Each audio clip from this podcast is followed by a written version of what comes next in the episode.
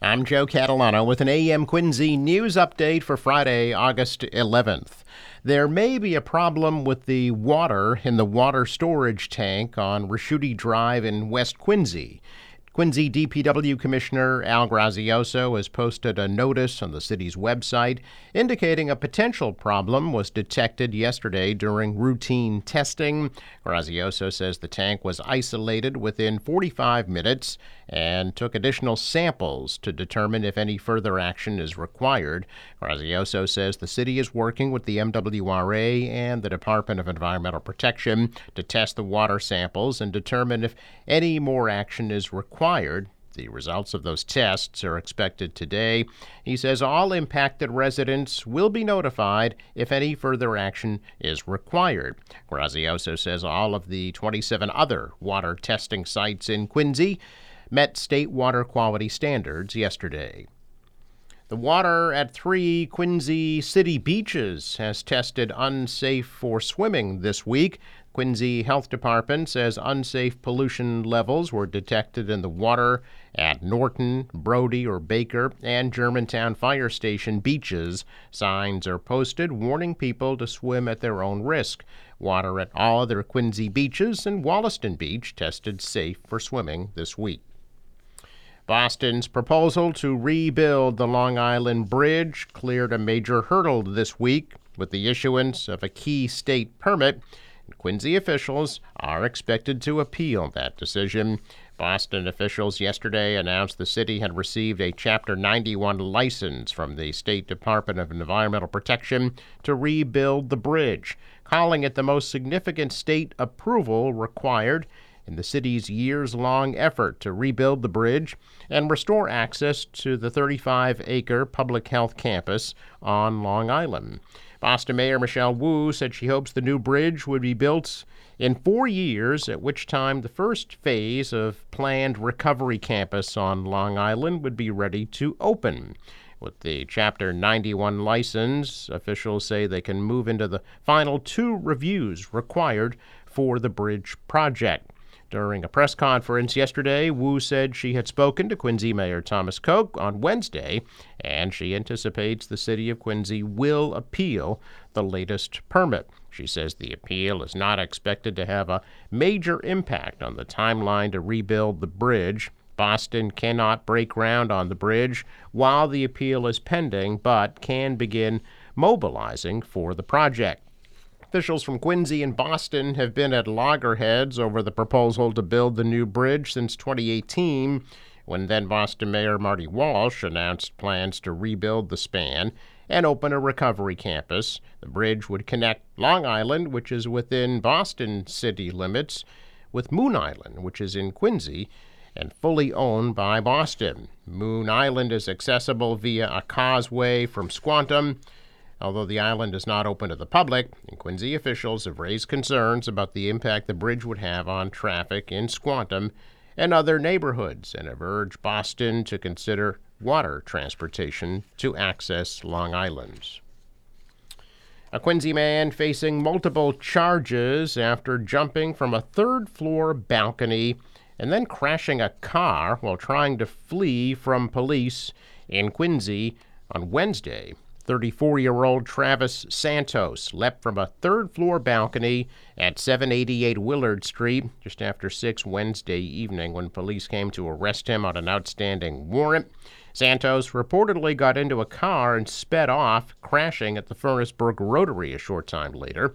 Police say he was taken to a hospital with a fractured hip. Santos faces charges that include driving without a license and reckless driving, in addition to the outstanding warrant.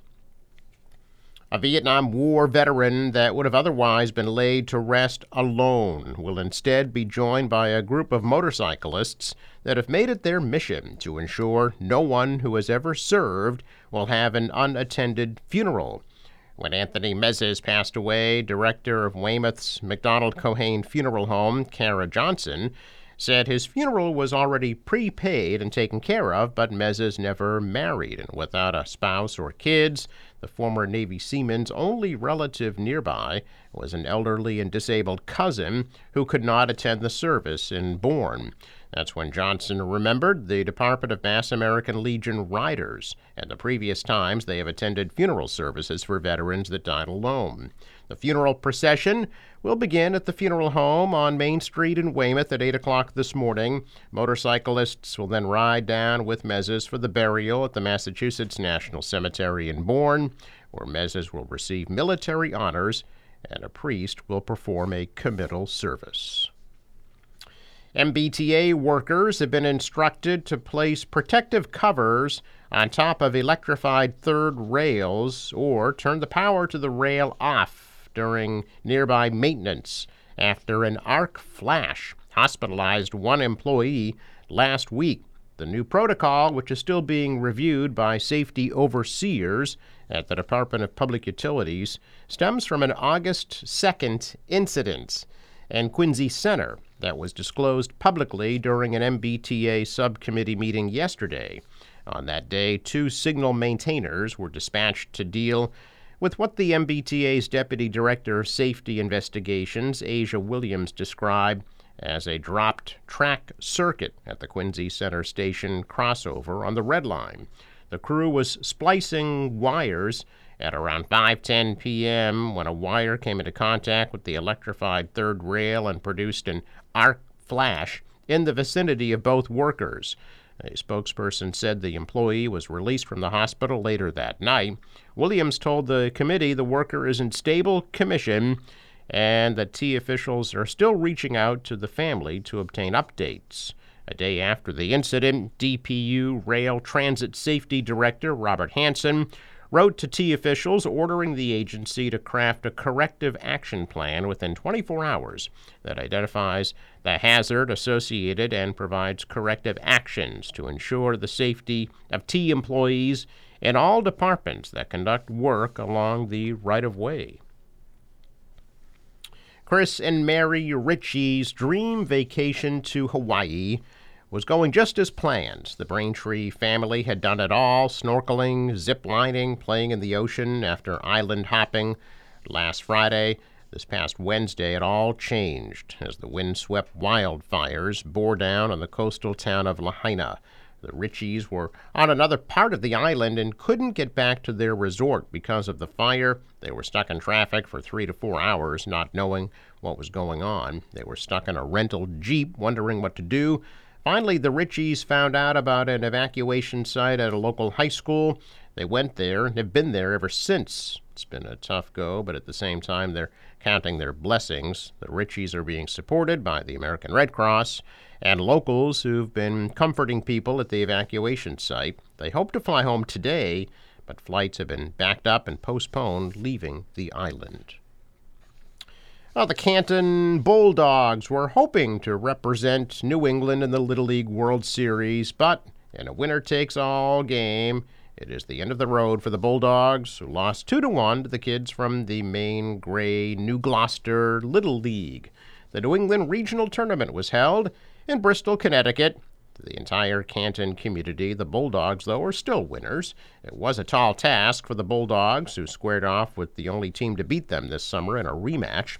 The Canton Little Leaguers had two runners in scoring position in the sixth inning, but weren't able to get them home. Maine's Caleb Barker struck out the final two batters to send Maine to the Little League World Series. Either way, the Canton Little Leaguers are making history for getting this far for the first time in 70 years, and the Bulldog pride has been on full display around Canton since their run began. The Little League World Series will be in Williamsport, Pennsylvania from August 16th through the 27th. A check of business news this morning. Stocks are higher. The Dow was up 52 points. The Nasdaq rose 15, and the S&P adding 1. Asian stocks were down. The dollar fell. The euro is steady. Oil at $82 a barrel. Elsewhere in sports, Red Sox shut out Kansas City 2 to nothing at Fenway last night, and they open up a series with Detroit's at Boston tonight at 7. And Patriots lose their first preseason game at Gillette Stadium to Houston 20 to 9. Forecast from the National Weather Service today mostly sunny and pleasant, a high of 82 degrees. Cloudy tonight, low of 64. Tomorrow, mostly sunny, high of 85. Look for some scattered showers late Saturday, early Sunday, then clearing Sunday, high 84, sunny 82 on Monday. For the boater, waves about a foot. The wind out of the west 10 to 15, gusting to 20 knots. High tide 8:31 a.m. Sunrise 5:46 set at 7:50. I'm Joe Catalano with an AM Quincy news update for Friday, August 11th.